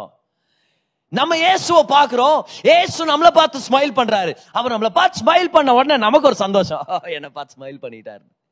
Behold Jesus, see that's the secret of joy. சிறு குழந்தைகள்கிட்ட விளையாடும் போது, எனக்கு ரெண்டாவது பொண்ணு ரெண்டாவது பொண்ணுக்கு இப்பதான் ரெண்டரை மாசம், என் குழந்தை எப்பெல்லாம் சிரிக்கிறாரோ அப்பெல்லாம் ஒரே ஆனந்தம் பாரு நம்மளுக்கு. ஆனா டாக்டர்ஸ் சொல்றாங்க, குழந்தைங்க ஏன் சிரிக்கிறாங்களாம், கொஞ்சம் போது கொஞ்சம் போது நம்ம முகத்துல இருக்கிற அந்த லைன்ஸ் வருது தெரியுமா, நம்ம சிரிக்கும் போது லைன்ஸ் வருது இல்லையா. இப்ப நீங்களே பெண்ல ஒரு கோடு போட்டுக்காதீங்க, அந்த கோடு இல்லை, சிரிக்கும் போது கோடு வருது இல்லையா, அந்த கோடை பார்த்து குழந்தைங்க வந்து ஸ்மைல் பண்றாங்களாம். என்ன ஒரு அருமையான விஷயம் பாருங்களேன். நம்ம கூட அப்படிதான் பைபிளை படிச்சுனே இருக்கிறோம், இந்த வரிகள் மத்தியில இயேசுடைய அன்பை ருசி பார்க்கிறோம், பிதாவின் அன்பை ருசி பார்த்து அவருடைய ஸ்மைலிங் ஃபேஸ்ல இருக்கிற அந்த கோடுகளை பார்த்த உடனே, அந்த மடிப்புகளை பார்த்த உடனே நம்ம உள்ளத்துல சந்தோஷம் நிரப்புது. ரெண்டாவது ரகசியம், இயேசுவை பார்க்க பார்க்க பார்க்க தேவனுடைய சந்தோஷத்தை, ஆவியானுடைய சந்தோஷத்தை நம்ம பெற்றுக்கொள்ள முடியும். ஹல்லேலூயா. மூணாவது ரகசியம், ஆயத்தமா இருக்கிறீங்களா? மூணாவது ரகசியம் இதுதான். அப்போஸ்தலர் பதிமூணு ஐம்பத்தி ரெண்டுல படிச்ச மாதிரி சீஷர்கள் சந்தோஷத்தோடும் ஆவியானவராலும் நிரப்பப்பட்டாங்க. கவனிச்சிங்களா? they were filled with joy and with the holy spirit. மூணாவது ரகசியமே இதுதான், ஆவியானவரால நிரப்பப்படணும். ஆனா எப்படி பதர் ஆவியானவரால நிரப்பப்படுறது, எப்படி நிரப்பப்படுறது ஆவியானவரால, அதுக்கு ஒரு வழி இருக்கணுமே. இருக்குதே, வாங்க எபேசியர் ஐந்தாம் அதிகாரம் பதினெட்டாம் வசனத்துல இருந்து இருபதாம் வசனத்து வரைக்கும் உங்களுக்கு நான் படிக்கிறேன், கவனிங்க. ஆவியினால் நிறைந்து எப்படி நிரப்பப்படுறது, சங்கீதங்களினாலும் கீர்த்தனைகளினாலும் ஞான பாட்டுகளினாலும் ஒருவருக்கொருவர் புத்தி சொல்லிக் கொண்டு. இதெல்லாம் ஆராதனை குறிக்குது பாருங்க, சந்தோஷத்துக்கும் ஆராதனைக்கும் ஒரு சம்பந்தம் இருக்குது இல்லையா. நல்லா ஆராதிங்கன்றாரு. இந்த ஞான பாட்டுகள் வருது தெரியுமா, அது ஆவிக்குரிய பாட்டுகள் நம்ம டிரான்ஸ்லேட் பண்ணலாம். இங்கிலீஷ்ல பாருங்க ஸ்பிரிச்சுவல் சாங்ஸ் வரும். ஸ்பிரிச்சுவல் சாங்ஸ் அர்த்தம் ஆவியினால பாடுற பாடல்கள். அப்போஸ்தலர் பவுல் சொல்றாரு, என்னுடைய ஆவியில நான் பேசுவேன், அதே மாதிரி என் ஆவியில நான் பாடுவேன், அந்நிய பாஷையில பேசுவேன், அந்நிய பாஷையில பாடுவேன். அதான் அப்படிங்க போட்டிருக்கிறார். சோ ஆவியின் பாடல்கள் அந்நிய பாஷையின் பாடல்களால பாடி, கவனிங்க, உங்கள் இருதயத்தில் கர்த்தரை பாடி கீர்த்தனம் பண்ணி தம்முடைய கர்த்தராகிய இயேசு கிறிஸ்துவின் நாமத்தினாலே எப்போதும் எல்லாவற்றிற்காகவும் பிதாவாகிய தேவனை ஸ்தோத்தரித்து நன்றி செலுத்தி. ஒன்னு கொரிந்தியர் பதினாலுல படிக்கிறோம், அந்நிய பாஷையில பேசுறது நன்றி செலுத்துறது ஸ்தோத்தரிக்கிறது. சோ ஆக்சுவலா என்ன சொல்லிட்டு இருக்கிறார் பவுல், நீங்க மதுபானத்தினால நிரப்பப்படாதீங்க, ஆவியானவரால் நிரப்பப்படுங்க. சரி அப்போஸ்தலரே, எப்படி நாங்க நிரப்பப்படுறது? அப்ப அவர் சொல்றாரு, நல்லா ஆராதிங்க, ஸ்பெஷலா அந்நிய பாஷையில ஆராதிங்க. அந்நிய பாஷையில நீங்க பேச பேச பேச ஆவியானவரால நிரப்பப்படுறீங்க. அப்போஸ்தலர் பதிமூணு ஐம்பத்தி ரெண்டு பிரகாரம் அந்நிய பாஷையில பேச பேச ஆவியானவரால நிரப்பப்பட்டா அவருடைய சந்தோஷத்தால நிரப்பப்படுறோம். மூணாவது ரகசியம் இதுதான், அந்நிய பாஷைய பேசி ஆவியில நிரப்பப்படுறது தான் மூணாவது விஷயம். Pray in tongues and be filled with the Holy Spirit. When you're filled with the Holy Spirit, you'll be filled with joy. ஆவியானவரால அபிஷேகம் பெற்றவங்க துக்கமா இருக்க முடியாது, சம்மந்தமே இல்லை. அவர் சந்தோஷத்தால நிரப்புவார், அவர் நோக்கத்தோட நடத்துவார்ன்றது உண்மை. விளையாட்டுத்தனமா இருப்போம் நான் சொல்லவே இல்லை, ஆனா ஒரு சந்தோஷம் இருக்கும் பாருங்க, அந்த சந்தோஷம் நம்மள நிரப்ப ஆரம்பிக்கும். எவ்வளவு பேர் பெற்றுக்கொண்டு இருக்கிறீங்க இன்னைக்கு? மூணாவது ரகசியம், அந்நிய பாஷையால பேசி ஆவியானவரால நிரப்பப்படுங்க. இந்த உலகத்துல ஜனங்க எங்கெங்கயோ தேடிட்டு இருக்கிறாங்க பாருங்க சந்தோஷத்துக்காக. இன்னைக்கு பொழுதுபோக்கு தான் நம்பர் ஒன் இண்டஸ்ட்ரியா மாறிட்டு இருக்குது. ஆக்டர்ஸ், நடிகர் நடிகைகள், பாடல் எழுதுறவங்க, இந்த என்டர்டெயின்மெண்ட் இண்டஸ்ட்ரியில இருக்கிறவங்களுக்கு தான் அதிகமான சம்பளம். துக்கமான விஷயம் என்னன்னா, ஒரு சில பேர் தான் நீண்ட காலம் அதுல இருக்க முடியும். அவங்க அழகு போயிடுச்சுன்னா, அவங்கள விட தாளந்தானவங்க வந்துட்டாங்கன்னா, அவங்க மார்க்கெட் கம்மி ஆயிடுச்சுன்னா, அப்புறம் அவங்கள காணும், அவங்க வாழ்க்கையே ஒண்ணு இல்லாம போயிருது. அது மட்டும் இல்ல பாருங்களேன், இந்த உலகத்துடைய பொழுதுபோக்க ஜனங்க தேடி போயிட்டு இருக்கிறாங்க. ஆனா அது எப்படி தெரியுமா, ஒரு ஃப்ரெஷ் கிரீம் கேக் மேல இருக்கிற கிரீம் மாதிரி. வெறும் கிரீமை சாப்பிட்டா எப்படி இருக்கும் வயிறு, சும்மா யோசிச்சு பாருங்க பாக்கலாம். இவ்வளவு அப்படிதான் இருக்குது. என்டர்டெயின்மெண்ட் வேணும், ஆனா என்டர்டெயின்மெண்ட் மட்டும் வேணும்னு நான் அர்த்தம் அப்புறம் போய் சைட்ல வாந்தி எடுத்துன்னு இருப்பாங்கன்னு அர்த்தம். வாழ்க்கை அப்படிதான் போயிடுச்சு. என்டர்டெயின்மெண்ட் அதிகமாயிருச்சு. இன்னைக்கு நினைச்சா என்டர்டெயின் ஆகலாம். பேஸ்புக் போறீங்களா, ஆயிரக்கணக்கான வீடியோஸ் அப்டேட் பண்றாங்க ஒரு ஒரு நாளும். யூடியூப் போறீங்களா, ஆயிரக்கணக்கான வீடியோஸ், காமெடி வீடியோஸ், கண்டென்ட், அது இதுன்னு எக்கச்சக்கமானவங்க இறங்கிட்டாங்க. ஆனா சூசைட் ரேட் இன்னும் கம்மி ஆகல. ஏன் டிவோர்ஸ் ரேட் இன்னும் கம்மி ஆகல, அதிகமாயிட்டு இருக்குது? ஏன் இன்னும் அநேகர் சீக்கிரமா மரிச்சு போயிட்டு இருக்கிறாங்க. கொலைகாரங்க அதிகமாயிட்டு இருக்கிறாங்க. கற்பழிப்பு செய்திகள் இன்னும் அதிகமா தான் நம்ம கேள்விப்பட்டிருக்கிறோம். கொள்ளை நோய்கள் இன்னும் அதிகமாயிட்டு தான் இருக்குது. ஏன்னா என்டர்டெயின்மெண்ட் வலிய கவர் பண்ணி விடுது, நம் பண்ணி விடுது, ஆனா வலிய சுகமாக்குறதே இல்லை. ஆனா தேவனுடைய சுவிசேஷம், உங்களுக்கும் எனக்கும் தெரிஞ்ச இயேசு கிறிஸ்துவுடைய ஸ்டோரி, சிலுவையுடைய ஸ்டோரி, இதுதான் ஜனங்களுடைய வாழ்க்கையை மாத்த போகுது. இன்னைக்கு நம்ம உலகத்து போல சந்தோஷத்துக்கு பதிலா என்டர்டெயின்மெண்ட்டை எடுத்துக்க வேண்டாம். நல்லா கவனிங்க, முக்கியமான விஷயம். Don't substitute entertainment for joy of the Holy Spirit. யார் யார் ஆவியின் சந்தோஷத்தை பெற்றுக்கொள்ளியோ, ஒரு தேவ மனுஷன் சொல்றாரு, யார் யார் ஆவியானவரால நிரப்பப்படுறது இல்லையோ அவங்க சாராயத்தால நிரப்பப்பட தேடுவாங்களாம். யார் யார் ஆவியானுடைய சந்தோஷத்தால நிரப்பப்படலையோ அவங்க பாவ இச்சைகளுக்கு இடம் கொடுத்துருவாங்க. ஆவியானுடைய சந்தோஷத்தால நிரப்பப்பட்டா நம்ம ஏன் இச்சைக்கு இடம் கொடுக்க போறோம்? நம்ம ஏன் திருட்டுத்தனத்துக்கு இடம் கொடுக்க போறோம்? நம்ம ஏன் இந்த உலகத்துடைய என்டர்டெயின்மெண்டால இழுக்கப்பட போறோம்? நம்ம தான் நல்ல பிரியாணி சாப்பிட்டவங்களாச்சே, நம்ம ஏன் தீஞ்சு போன தக்காளி சாதத்துக்காக அழிஞ்சு திரிய போறோம்? சொல்லுங்க பாக்கலாம். கமான். ஒரு சில பேர் தீஞ்சு போன தக்காளி சாதம் பிடிக்குதுன்னு கேள்விப்படுறேன். உங்களை எதுவும் பேஜார் படுத்த பேசல நானு, தயவுசெய்து நல்லா சாப்பிடுங்க. ஆனா உலக என்டர்டெயின்மெண்ட் ஒரு சீப்பான லெவல்ல இருக்குது. தேவனுடைய சுவிசேஷத்தினால வர்ற ஆவியானுடைய சந்தோஷம் நம்மளை நிறைவாக்கும். இன்னைக்கு என்ன பண்றது? கவனிங்க, உலகம் தேடி போற மாதிரி சந்தோஷம் இல்லைன்னு என்டர்டெயின்மெண்டால செட்டில் ஆயிடாதீங்க. அது ரொம்ப சீப், அது ரொம்ப கேவலமானது. ஆனா ஆவியானவருடைய அந்நிய பாஷையால பேசி ஆவியானவரால நிரப்பப்பட்டு சந்தோஷத்தை அனுபவிங்க. அந்த சந்தோஷம் நிறைவை கொண்டு வரும் பார். எந்த பாவத்துக்கும் நீங்க இடம் கொடுக்க முடியாது, எந்த இச்சையிலும் தங்கி இருக்க முடியாது. ஏன்? அவரே உங்களை சந்தோஷப்படுத்திட்டாரு. நித்திய பேரின்பம், முழுமையான ஆனந்தம் உங்களை நிரப்பிட்ட பிறகு என்னத்துக்கு பாவத்துக்கு தேடி போறோம்? சொல்லுங்க பாக்கலாம். என்னத்துக்கு கெட்ட பழகத்துக்கு இடம் கொடுக்க போறோம்? அதான் ஆவியானுடைய சந்தோஷமே நமக்கு இருக்குதே, இருக்குது, உள்ளதா இருக்குது. ஒவ்வொரு விசுவாசிகளும் ஆவியானவர் இருக்கிறார், ஒரு ஆற்றை போல இருக்கிறார். அவர் நமக்குள்ள இருக்கிறார். அந்நிய பாஷையில பேசி அவரால் நிரப்பப்படும் போது அவருடைய சந்தோஷத்தை நம்ம அனுபவிக்க முடியும். புக்கட்டி வாஷிங்டன் அப்படின்ற இந்த வெளிநாட்டுக்காரர் ஒரு ஸ்டோரி எழுதியிருக்கார் பாருங்க. ஆக்சுவலா அது ஒரு உண்மை சம்பவம், எயிட்டீன் ஹண்ட்ரட்ஸ்ல நடந்தது. அவர் சொல்றாரு, ஒரு நாள் கடல்ல பயணம் பண்ணிட்டு இருக்கிறாங்க ஒரு கப்பல்ல. ஆனா குடிக்கிற தண்ணி காலி ஆயிடுச்சு, கடல் தண்ணியை குடிக்க முடியாது. அதனால மூணு நாள் தண்ணீரே இல்லாம தவிச்சிட்டு இருக்கிறாங்க, செத்துட்டு இருக்கிறாங்க. ஏன்னா சயின்டிபிக்கா ஒரு மனுஷனுடைய சரீரம் மூணே மூணு நாள் மட்டும்தான் தண்ணீர் இல்லாம அதால தாங்க முடியும். இல்லைன்னா அந்த சரீரம் மரிச்சிடும். செத்துட்டு இருக்கிறாங்க, இப்ப குடிக்க தண்ணீர் தேவை. அந்த நேரத்துல வேற ஒரு கப்பல் அவங்கள பாஸ் பண்றது அவங்க பார்த்தாங்களாம். இங்க இருந்து ஒரு மெசேஜ் அனுப்புனாங்களாம், எங்களுக்கு தண்ணீர் தேவைப்படுது, குடிக்கிற தண்ணீர் தேவைப்படுதுன்னு சொல்லி. அங்க இருந்து அவங்க மெசேஜ் அனுப்புனாங்களாம், உங்க பக்கெட்டை கடலுக்குள்ள இறக்கி மொண்டு குடிங்க அப்படின்னு. இவங்க சொன்னாங்களா, கடல் தண்ணி நாங்க எப்படி குடிக்க முடியும்?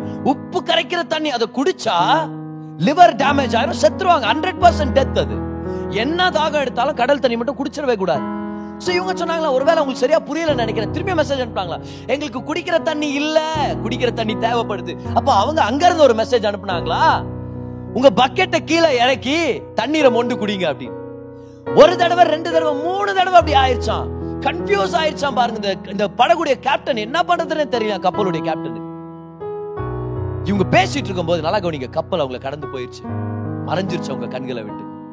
அப்போ இந்த கப்பலுடைய கேப்டன் சொன்னாரா, எனக்கு புரியல, ஏன் அப்படி சொல்லுவாங்கன்னு கூட என்னால யோசிச்சு பார்க்க முடியல, ஏன் நம்மளுக்கு சகாயம் பண்ணாம போயிட்டாங்கன்னு தெரியல, ஆனா ட்ரை பண்ணி பார்க்கலாமா அவங்க சொன்னதுன்னு சொல்லி பக்கெட்டை இறக்கி கடல் தண்ணிய ஒன்று அவங்க எடுத்தாங்களாம்.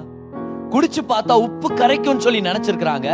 ஆனா குடிச்சா கோல்டான கிளியரான ஃப்ரெஷ் வாட்டரா பாருங்க.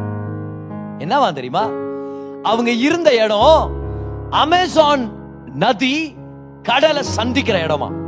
அமேசான் நதி ரொம்ப பெரிய நதி பாருங்க, பெரிய ஆறு. அது அதோடைய வல்லம், அதோடைய ஃபோர்ஸ் வந்து ரொம்ப அதிகம். அது ஃபோர்ஸ்ஃபுல்லா கடலை கனெக்ட் பண்ற இடத்துல தான் அவங்க இருந்திருக்காங்க. அந்த இடத்துல கிட்டத்தட்ட இருநூறு மைல் தூரத்துக்கு கடல் தண்ணி அது தள்ளி விட்டு ஃப்ரெஷ் வாட்டரா இருக்குமா அந்த இடத்துல. இவங்க எக்ஸாக்டா நல்ல தண்ணீர் இருக்கிற இடத்துல இருந்து செத்து நின்னுக்குறாங்க தாகத்தினால. ஐயோ குடிக்கிற தண்ணி இல்ல. அவர் சொல்லாரு, பக்கெட்டை கீழே சார், புரிஞ்சுக்க மாட்டேங்கிற மனசாட்சி இல்லாத மனுஷரே, தண்ணி இல்ல, பக்கெட்டை கீழே இருக்கு. எங்க போற போயிட்டாரு. நிறைய டைம் நம்ம அப்படிதான் இருக்கிறோம். ஆண்டவரே எனக்கு சந்தோஷத்தை கொடுங்க ஆண்டவரே. ஆண்டவர் சொல்லாரு, பக்கெட்ட கீழே இருக்கு. ஆண்டவரே உங்களுக்கு புரிஞ்சுக்க மாட்டேங்கிறீங்க ஆண்டவரே, நீங்க சந்தோஷம் வேணும். ஆண்டவர் சொல்லாரு, பக்கெட்ட கீழே இருக்கு. என்ன ஆண்டவரே சொல்லிட்டு இருக்கீங்க? அவர் சொல்றாரு, உனக்கு தெரியல, உனக்குள்ள ஒரு அமேசான் ரிவரை வச்சிருக்கிறேன். நான் இப்படி சொல்றேன் பாருங்க, உனக்குள்ள ஒரு அமேசிங் ரிவரை வச்சிருக்கிறேன். அந்த ரிவர் பேரு பரிசுத்த ஆவியானவர். அந்த பரிசுத்த ஆவியானவர் ஜீவ நீரூற்றாக உனக்குள்ள இருக்கிறார். நீ மட்டும் அந்நிய பாஷையில பேசி அந்த ரிவரை நீ ரிலீஸ் பண்ணனா, ஆவியானவரால நிரப்பப்பட்டனா, என்ன வேணும் உனக்கு சந்தோஷம், நல்லா மொண்டு குடிக்கலாம், நீ தாராளமா குடிக்கலாம். ஆவியானுடைய சந்தோஷத்தால நீ நிரப்பப்பட முடியும். ஹalleluya. கமான், கரங்களை தட்டி அவருக்கு நன்றி செலுத்துங்க பார்க்கலாம். பரிசுத்த ஆவியானவர் அப்படின்ற அந்த ஜீவ நீரூற்று நமக்குள்ள வாசமா இருக்கிறார். All you got to do is let down your bucket. இல்ல இல்ல அந்த அந்த விஜய் டிவி ப்ரோக்ராம்ல கிடைக்குமான்னு பாக்குறேன், இல்லனா இந்த இந்த இந்த ஃப்ரெண்ட்ஷிப்ல கிடைக்குமான்னு பாக்குறேன், இந்த ஃபேஸ்புக்ல கிடைக்குமான்னு பாக்குறேன், இந்த சோஷியல் மீடியால கிடைக்குமான்னு பாக்குறேன் அப்படி நிறைய பேரு தவறான விஷயத்துக்கெல்லாம் போயிட்டாங்க. இந்த போனோகிராஃபில கிடைக்குமான்னு பாக்குறேன், தவறான படங்களை கிடைக்குமான்னு பாக்குறேன். போகாதீங்க. உங்க பக்கெட்டை தூக்கி நாலா பக்கமா வீசினு இருக்க வேண்டாம். உங்களுக்குள்ள பரிசுத்த ஆவியானவர் இருக்கிறார். அவருடைய சந்தோஷத்துக்கு ஈடாக உலகத்துடைய பொழுதுபோக்கு நிலை வர முடியவே முடியாது. உலகத்துடைய பொழுதுபோக்கு நிக்க முடியவே முடியாது. அவருடைய சந்தோஷத்துக்கு ஈடாக இந்த உலகத்துல எதுவுமே இல்லை. இன்னைக்கு வாங்க, நமக்குள்ள இருக்கிற ஆவியானுடைய சந்தோஷத்தை அனுபவிக்கலாம். அநேகருக்கு இந்த சந்தோஷத்துக்கு இன்ட்ரோடியூஸ் பண்ணலாம். அநேகருக்கு இயேசு யாருன்னு நம்ம போதிக்கலாம். அநேகருக்கு உண்மையான சத்தியத்தை நம்ம காமிக்கலாம். என்டர்டெயின்மெண்ட்டை ரிசீவ் பண்ணி ரிசீவ் பண்ணி எப்படி கடல் தண்ணி உப்பு கரைச்சாலும் பரவாயில்லன்னு குடிச்சா லிவர் டேமேஜ் ஆகி சாகுறாங்களோ, அந்த மாதிரி இன்னைக்கு உலக ஜனங்க ஹெவி லோட்ஸ் என்டர்டெயின்மெண்ட் குடிச்சிட்டு இருக்கிறாங்க. அதனால அவங்க செத்துட்டு இருக்கிறாங்க. வாங்க, உண்மையான நீரூற்றுக்கு நம்ம இன்ட்ரோடியூஸ் பண்ணலாம். இயேசு கிறிஸ்துவுக்கு இன்ட்ரோடியூஸ் பண்ணலாம். நீங்களும் நானும் தான் ரட்சிக்கப்பட்டவங்க. நமக்கு கொடுக்கப்பட்டிருக்கிற பொறுப்பு மகிமையான சுவிசேஷம். கவனிங்க, சந்தோஷமான தேவனுடைய மகிமையான சுவிசேஷத்தை பிரசங்கம் பண்ற பொறுப்பு. இன்னைக்கு நம்மளுடைய பக்கெட்டை கீழே இறக்கி விடலாம். ஆவியானவர் நமக்குள்ள இருக்கிறார். இந்த அமேசான் ரிவர், இந்த அமேசிங் ரிவர் நமக்குள்ள இருக்கிறார். அந்நிய பாஷைய பேச பேச பேச அந்த ரிவர்ல இருந்து நம்ம மொண்டு குடிக்கிறோம் பாருங்க. நம்ம குடிக்கும் போது நம்ம சந்தோஷமாகறோம். நம்ம முகத்துல சிரிப்பு வருது. சந்தோஷத்தினால சுவிசேஷத்தை பிரசங்கம் பண்றோம். நம்ம சுவிசேஷத்தினால அநேகர் ரட்சிக்கப்படுறாங்க. ஹalleluya. கரங்களை தட்டி ஆவியானவருக்கு நன்றி செலுத்துங்க. கம் ஆன், கர்த்தருக்கு நன்றி, ஆவியானவருக்கு நன்றி. நெகேமியா வந்து சொன்னது போல கர்த்தருக்குள்ள சந்தோஷமா இருங்க, அதுதான் உங்களுடைய பலன்னு சொன்ன மாதிரி இன்னைக்கு பரலோக நெகேமியா நம்மள பார்த்து சொல்றாரு, நான் உனக்கு சந்தோஷத்தை கொடுக்க வந்திருக்கிறேன். நம்பர் ஒன், தீர்மானம் எடு. நம்பர் டூ, இயேசு மேல உன் கண்களை பதியவை. நம்பர் த்ரீ, உனக்குள்ள நானே இருக்கிறேன். அமேசான் ரிவர் போல அமேசிங் ரிவரா நான் இருக்கிறேன். அந்நிய பாஷையில பேசிய சந்தோஷத்தை வெளியே கொண்டு வான்னு சொல்றேன். ஹalleluya. நீங்கள் கேட்ட இந்த பாட்காஸ்ட் உங்களுக்கு ஆசீர்வாதமாக இருந்திருக்கும். அநேகருக்கு இதை ஷேர் பண்ணுங்கள். மீண்டும் அடுத்த பாட்காஸ்ட் உங்களை சந்திக்கிற வரைக்கும் ஞாபகம் வச்சுக்கோங்க, தேவன் உங்களை அதிகமாக நேசிக்கிறார்.